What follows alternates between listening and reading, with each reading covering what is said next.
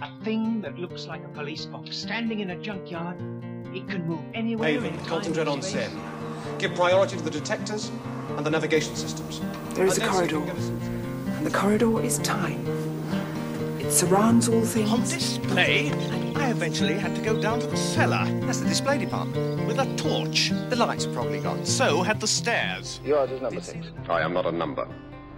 I am a person. Welcome to British Invaders, episode 423. This is the podcast all about British science fiction television, and this time we are talking about Space Patrol. This is Brian from Canada. And this is Eamon from England. Hello. This is a marionette series from about 1963 from Roberta Leigh, and it had a total of 39 episodes in black and white, about 25 minutes each. And we should mention that it's also known as Planet Patrol sometimes in the US because there was a 1950s show called Space Patrol, which is unrelated. But this Space Patrol is about a group of people exploring the space in the solar system and interacting with various aliens and various groups on different planets in the United Galactic Organization and their peacekeeping efforts. It is indeed. And as you say, Brian, this is an early show with marionettes, with puppets on wires. It's in black and white, as you said. So it does have the restrictions of these early marionette puppet shows, but we'll talk about some of that as we go along. Yes, absolutely. So, for the setup of Space Patrol, it's the year 2100. The planets Earth, Mars, and Venus have formed the United Galactic Organization, the UGO, which keeps peace in our solar system. And the crew of the spaceship Galasphere 347 are frequently sent out by the UGO to investigate strange happenings in space to help out the inhabitants on other planets, and generally to be a force for good in the solar system. And they are a multiracial, possibly multi species crew, led by their captain Larry Dart, and often sent into action by Colonel Rayburn, who we'll talk about in a moment as well, a, a quite familiar sort of setup.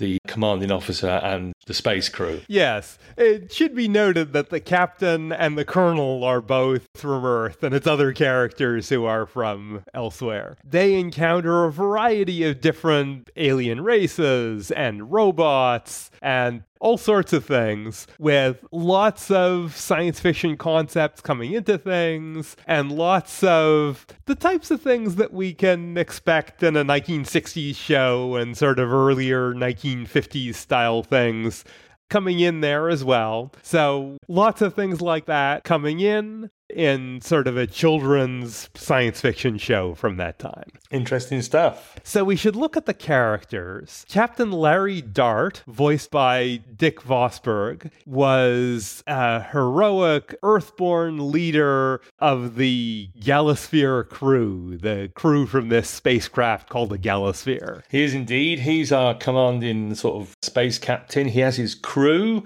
His second in command is called Slim and is from Venus and speaks with a slightly high pitched Venusian accent. And we'll talk a little bit as we go along about whether or not these characters are. They appear sort of humanoid, at least, Brian, but we're not quite sure if they're humans who have colonized planets or not. But that's Slim, the sort of second in command. Yes, if they began as humans, they've changed enough that some of their their features are a little bit different and they have abilities that are slightly different from human ones and so on. Husky is the third and final member of the crew. He is a Martian, a very large person who is always hungry and always wants to eat sausages for some reason. And these sort of humanoid characters, the two of them are both voiced by Ronnie Stevens. And we know it's Ronnie Stevens because he has this long film and TV career. I know him perhaps best as the grandfather, the British grandfather in the Lindsay Lohan version of The Parent Trap, Brian. Um, a film that my daughter was very fond of growing up. Oh, yes. And we might hear his voice again if we get to cover the saga of Noggin the Nog in the future, which we'd like to, but there are problems with releases for that one. But we'll come back to that. Yeah, that is quite a variety of things. Interesting. Now, so we've got the crew. We've got, as we say, their sort of Earth based UGO commanding officer, Colonel Rayburn, voiced by Murray Kash, and that's Kash K A S H. Brian, it's another Canadian actor living and working in England, playing, I'm going to guess, American. I think he and Captain Larry Dart are supposed to be American. And he is slightly recognizable from these puppet series, the sort of desk based, earth based commanding officer who sends the extraordinary vehicles and their crew into action. Yes he does sort of have the the standard colonel or general position. You can think of him as being a bit like Colonel White and Captain Scarlet and so on. He also has a secretary, Marla. She is from Venus and possibly helps reject some stereotypes we were thinking. With there was a comment about there being no dumb blondes on Venus, which is kind of strange to include there at all. But the Venusians are supposed to be very smart and very good at coordinating things. So while she's called a secretary, she is like a coordinator who deals with managing a lot of things for Colonel Rayburn. And in the first 26 episodes, she was voiced by Libby Morris, but later by Ysanne Churchman in the final 13 episodes. There are sort of two blocks of this show, and we'll get to that difference a bit later. And we wanted to just focus in on one of those actors, Ysanne Churchman, mainly because she's famous for playing or doing the voices of two quite well known characters. I'm going to start with the first one, is that she was Grace Archer in the BBC's long running radio series. The Archers. And um, if you know anything about Archer's history, you will know about the famous or infamous death of Grace Archer, who rushed into burning stables trying to rescue the horses in there this happened on air in 1955. It's one of the most famous. I don't think we had the phrase water cooler moments then in 1955, Brian, but it is one of the most famous moments from Archer's history, the death of Grace Archer. And there's a bit of a sort of possibly urban legend or myth that's about that, that it may have been scheduled deliberately by the BBC because it happened on the same night that ITV television first launched. And it was seen as possibly the BBC trying to distract from that another channel launching in, in here in the UK. Oh, interesting. The I know the Archers is a tremendously popular soap opera that I think is still running on BBC Radio. Absolutely, yes, every day. So that's Yes, they must have broadcast quite a few hours of that by now. Yes. To sci fi fans and our listeners, I know some of you are probably yelling to hear about this now. Ysanne Churchman was also the voice of Alpha Centauri in two Doctor Who serials in the 1970s, The Curse of Peladon and The Monster of Peladon, and she actually returned to voice the role again across from Peter Capaldi's Doctor briefly in 2017 when Churchman was already in her 90s at that point. So she's played the same character in both the Jon Pertwee and Peter Capaldi eras and that is quite a memorable one. And again, that was the voice she was doing. She was not in the costume. In the 1970s, it was actually Stuart Fell who was in that costume. And I'm sure uh, we're not alone amongst Doctor Who fans in loving it when new Doctor Who brings back cast or crew members from old Doctor Who or classic Doctor Who, Brian. Yes, absolutely. We'll round out our cast of characters with a couple more of the slightly wackier characters that you seem to have to have in one of these puppet shows. So I'll mention Professor Haggerty, who is a somewhat, I'm going to say, stereotypical, eccentric, almost mad scientist, again voiced by the notable character actor Ronnie Stevens. And he has his daughter Cassie, who assists him and sometimes seems to try and sort him out Again, the role of Cassie was voiced initially by Libby Morris, with Ysanne Churchman then taking over for the second production block. And those two were both Irish characters. And I'm thinking the Irish accents may have been questionable. I would say so, yes. there were uh, some stereotypes there as as well, uh, unfortunately. And continuing on in the goofier things, we had Gabbler, which is a Martian Gabbler dictum parrot. Professor Haggerty's pet, who he teaches to talk, and voiced by Libby Morris. And yes, that one is quite an odd character, like a person sized flightless bird who speaks. So, yeah, some of the odd types of things they included in children's shows in the early 60s. Yeah, it seems like they had to have these slightly weirder and wackier characters. Getting into a little bit more of what happens in this, the Galasphere ventures out to solve problems on the usually around the solar system on the various planets, encountering various aliens and robots, a variety of strange phenomena. There are people or aliens from a number of the different planets in the solar system, for instance. They also go further out and discover a planet beyond Pluto, and they encounter beings from Alpha Centauri, you know, from another galaxy. And one of the interesting things that this series does with its uh, space travel is it does nod a little bit to some of the difficulties, uh, the realistic difficulties of space travel. So it acknowledges that space, as Douglas Adams famously said, is very big. And although the Galasphere has a maximum speed of a remarkable 800,000 miles per hour, um, it still takes a long time for the ship to travel to the various parts of the solar system where they're needed. And so, in order to do that, the crew will go into suspended animation for the journey while robots uh, supervise the spacecraft.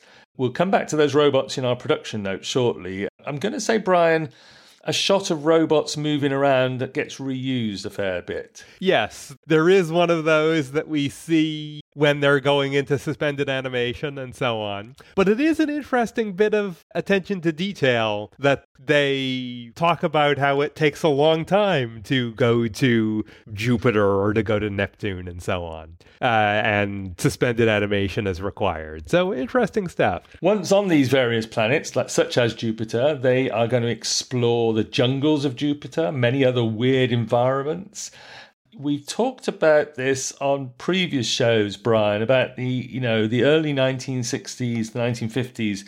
The idea that life might exist on other planets in the solar system was still quite prevalent, and so they get into some weird and perhaps here much more unrealistic environments on the solar system planets. And we're going to see the puppet characters move around on some quite familiar looking hover bikes that seems to be one of the preferred methods for travel for space going puppets, and they're used here as well. And again, you'll probably know why they're used, which we'll get to in production notes shortly. Yes, absolutely. There are some familiar things from other puppet shows and the way things were made, and that, you know, there are connections there. Speaking of which, we should get to our production notes. So, Space Patrol, as we've said, was produced and entirely written by Roberta Leigh.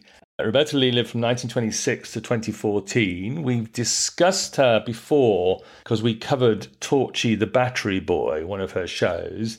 She was a, a remarkable woman, a novelist, a TV producer, a screenwriter. Quite an impressive career she's had over the years, Brian. And this is a very interesting show from her. Yes, absolutely. She had written and produced earlier puppet shows The Adventures of Twizzle in 1957 and Torchy the Battery Boy in 1959, both with AP Films, which was a partnership of Gerry Anderson and cinematographer Arthur Provis. So those earlier shows were Gerry Anderson shows that Roberta Leigh was involved in the partnership at the time as well. In 59, Provis and Anderson disagreed about the future strategy of the company and they parted amicably. So that partnership ended. Provis continued to work with Roberta Leigh and they came up with the idea for a space series in 1961 where Gerry Anderson went off and did the Supermarionation puppet shows that we know about. So Roberta Leigh and Arthur Provis needed to make a pilot episode. They needed to give to produce something to show to ITV, and they hired a garage in Shepherd's Bush in London, England. And with almost no money, it would seem, they made a pilot episode that was obviously good enough to convince ITV's ABC Weekend TV network, as it was then called, to commission them for 26 episodes. So Roberta Leigh then has to go away and write all 26 episodes and begin the production. The first thing that they needed was the voices. And so she, again, I love all these stories about sort of impromptu or uh, improvised studios. She converts the attic of her house in London into a recording studio using blankets as a form of soundproofing. She hires the cast and set to recording all the voices. And uh, one of the little snippets that came out of our researches, Brian, was this the fact that the actors remembered the splendid lunches they were given by Roberta Leigh's cook, including apparently a very famous apple pie that she produced. And again, I think a Big Finish, which has got his wonderful reputation for lunches, but here's Roberta Leigh and her cook doing the same for their actors while they're upstairs in the attic recording. I was thinking of that too, the famous Big Finish lunches, which are prepared by one of their sound engineers runs a sound studio and he also does his own catering. So yes, I thought about that too. And while this was going on, Roland Whiteside was doing the art direction for the series, with Derek Freeborn building the puppets and models. Freeborn had worked on early series of the Avengers and also on Pathfinders in Space and would later make models for Doctor Who and even the movie Alien. Which is impressive stuff. Indeed. So they built this model of the Galasphere, which was three feet high, and the puppets were two feet tall. So this is quite a large scale set of models they're doing. And they carved out wooden faces with rubber lips attached for mouth movements. And these were some very heavy puppets, as you might imagine, with a lot of them being done in wood. And they would use this rather cramped garage in Shepherd's Bush that was clearly not suitable. So they eventually rented this deconsecrated church in Harlesden in London. And we know this from the Arthur Provis interviews that I've been able to watch on my extra features that this gave them enough room. Although, in order to get enough room in this church, they had to first spend three days removing the church organ. I love, as you know, Brian, I love a story about converting an improvised studio. And I, I'm fascinated to think that at this time, at the same time, Gerry Anderson was beavering away in the car mechanics uh, garages of Slough with his studios. So, in this church, we've got them building the familiar gantry once they've got enough room. They need that big bridge above the sets that the puppeteers can be safely on and operate the puppets from. Uh, again, Arthur Provis said he tried this himself and it was back-breaking work. Those puppets were, as you say, Brian, heavy and difficult to operate. Joan Garrick, Martin, and Heather Granger operated the puppets for the show. And again, Arthur Provis remembers that Joan Garrick was one of the few puppeteers he ever encountered who could do the impossible task of making the puppets walk in a realistic fashion. We know this was something that caused problems for many a show of this period. Yes, and this was always a challenging thing was to make the walking look convincing. And that left you with a few options. You could make it look as convincing as you could, or you could show the characters from the waist up when they're walking, which was sort of awkward a bit too. Or you could introduce other things so they did not have to walk, which gave us the hover bikes, moving walkways, and these monorail tube type transports that they use a lot in this particular show. And that bridge that they have to put the puppeteers up above the scene, that's what allows them to have a set that the puppets can be on rather than having a backdrop that you're sort of reaching over the top of. So they continue, and this was something that Anderson and Provis and Leigh started doing in the 50s. They continued that here as well, using that bridge and being able to have a set and dress the set and so on. Provis spent a thousand pounds of their limited budget, which was significant, a big deal, creating a clockwork mechanism that would make the puppets walk. But apparently, it made the top part, the upper body of the, the puppets, jerk in a strange way and move around in a way that didn't really work for most of the characters. But they were able to use it for the robots. And they do have a lot of robots in this. Indeed, yes. I love this that they managed to get a clockwork robot. Yes. And most of the robots do sort of look the the same. They didn't have a big variety of them. But the tight budget that they had meant they had to shoot the sequences for each location in a single block. So rather than going in order or episode by episode, they would do the jungle sequences and then the underwater sequences, the galasphere sequences, and so on. Which is interesting because it's actually a more cinematic way of working. But it must have been a huge logistical nightmare for them. And we know again from interviews that Roberta Leigh and Arthur Provis had sort of masses of calendars and sort of charts on the wall as to which bit was they were filming from which episode. A huge challenge for them. Yeah. Well, you have 26 episodes and you have all these scenes on different locations. So missing something from one episode is something that would be easy to do and very hard to pick up later. So you could see how you would want to really be very careful to catch everything when you have that one set up and in place. Now, all 26 episodes are directed by Frank Goulden and filmed on black and white 35mm film by Arthur Provis himself. Uh, I'm going to mention the music for the series. Again, astounded to find composed by Roberta Leigh herself working with an early pioneer of electronic music, F.C. Judd, and they were using a variety of tone generators, looping techniques. They were even using little bits of electronic devices that Roberta Leigh had gone out to buy just because they made strange space like noises. And again, Brian, it's just so fascinating this period, electronic music being developed not very far from where they were, the BBC Radiophonic Workshop were presumably beavering away as well. Yes, that's right. And it's interesting to hear that Roberta Leigh and FC Judd were doing some uh, some of that at that point, which is and I don't know how much of the electronic uh, stuff they were doing, but they were doing a little bit. This was very early for electronic music in general. The first episode of Space Patrol was broadcast on Sunday, April 7th of 1963 in the tea times time slot on ITV. And the success of those early episodes allowed ABC, that part of ITV, to commission a further 13 episodes. And before sort of coming back and doing the second block, the team was able to modify and improve the puppets and the costumes and sets and make more use of the solenoid lip syncing devices. This is sort of the supermarionation type stuff that Gerry Anderson was doing.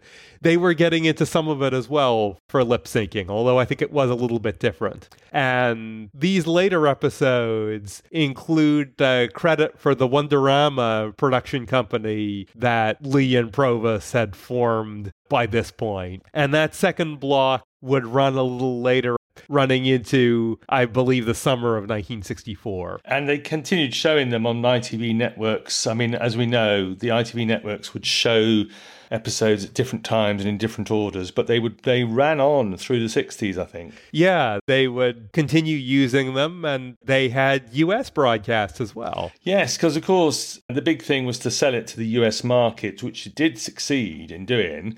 Uh, it was broadcast starting in January 1964. As you said at, right at the start, Brian, in America it's known as Planet Patrol because there was a previous American live action show Space Patrol from 1955, not to be confused with. So, yeah, fascinating. And we also know that some parts of the episodes were released on a variety of home movie reels on Standard and Super 8 from 1970 onwards. The limits of those home movie reels meant that you could only do about 16 minutes, I believe, Brian. They were short. So they presumably, I've not seen any of these, but they presumably were sort of cutting and abridging episodes to fit on one of these home movie reels. You don't have some episodes of Space Patrol in your collection of home movie film reels? Sadly not, no. At some point in the 70s, the videotapes and sort of original film was lost. The tapes were reused, and it was considered a lost series until a complete set of 16 millimeter films were discovered in Roberta Leigh's garage. And they were used to do a VHS re release in 1998. Fantastic stuff. And our production notes include improvised studios, electronic music uh, pioneers, and a garage find as well, Brian. Almost perfect for me. Yes, that is sort of the classic set of things for children's animation and puppet shows from the 60s. So let's talk about availability and some of the releases more recently of this series. In Region 2, there have been various releases, but I'm going to focus on a DVD release from 2003, all 39 episodes, quite a number of extras, episodes of other series called Sarah and Hoppity, The Adventures of Twizzle, Send for Dithers, and Wonder Boy and Tiger. There's pilot episodes for a colour puppet series called Paul Star from 1964, and then a live action model, sort of, uh, well, a mixture between live action and puppets and models called the Solarnauts from 1967. Both of those shows, Paul Star and the Solarnauts, were pilots by Roberta Leigh and Arthur Provis that obviously didn't get picked up. Solarnauts is interesting because it does look a little bit like an early attempt at UFO in a way, or at least a show that's in that similar vibe to what would later become successful in the 70s for Gerry Anderson. There's also interviews on the discs with Roberta Leigh, with Arthur Provis, where I've been getting quite a lot of these little production snippets from.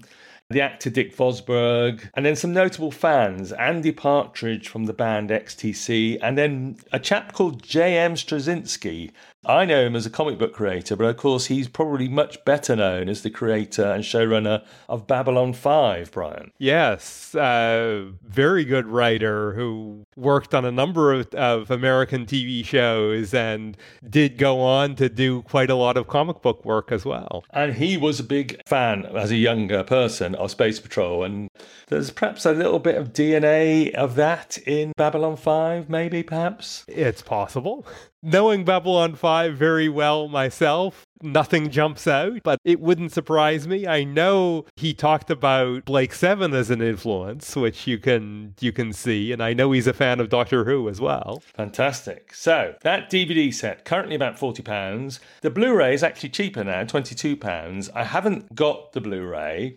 We'll talk about it in a moment.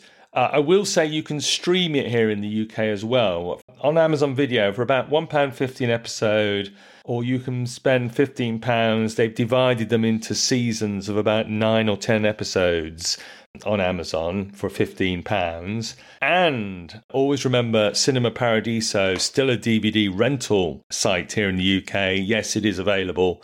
You can get the DVD on Cinema Paradiso. And I will note that that Blu ray release makes the episodes look very good, but it has no extras. So none of those interviews and episodes from other shows are available on the Blu ray release. Which seems a great shame, Brian, because uh, I've certainly learnt a lot from the interviews on this, and I know you'd be interested in seeing some of those early episodes or standalone episodes of early shows. Yes, I would be interested in seeing a lot of that, and I've been watching on Blu ray, so I don't have it. In Region 1, Brian? In Region 1, there was a DVD release that appears to be out of print. I see it available at the moment on Amazon.com for about a $100. So that's Wow. yeah, that's rather pricey. However, Amazon Prime does have it in the US for a dollar an episode, or they have it as seasons as well. They have it broken down into four seasons,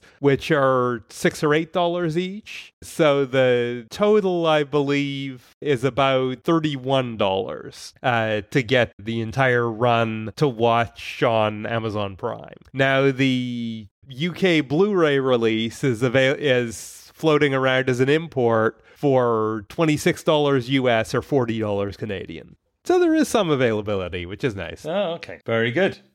So that's going to do us for episode one. We're going to come back next time. We're going to talk a little bit more about how science is portrayed in Space Patrol, and we're going to mention a few familiar 1960s science fiction themes or tropes that come up.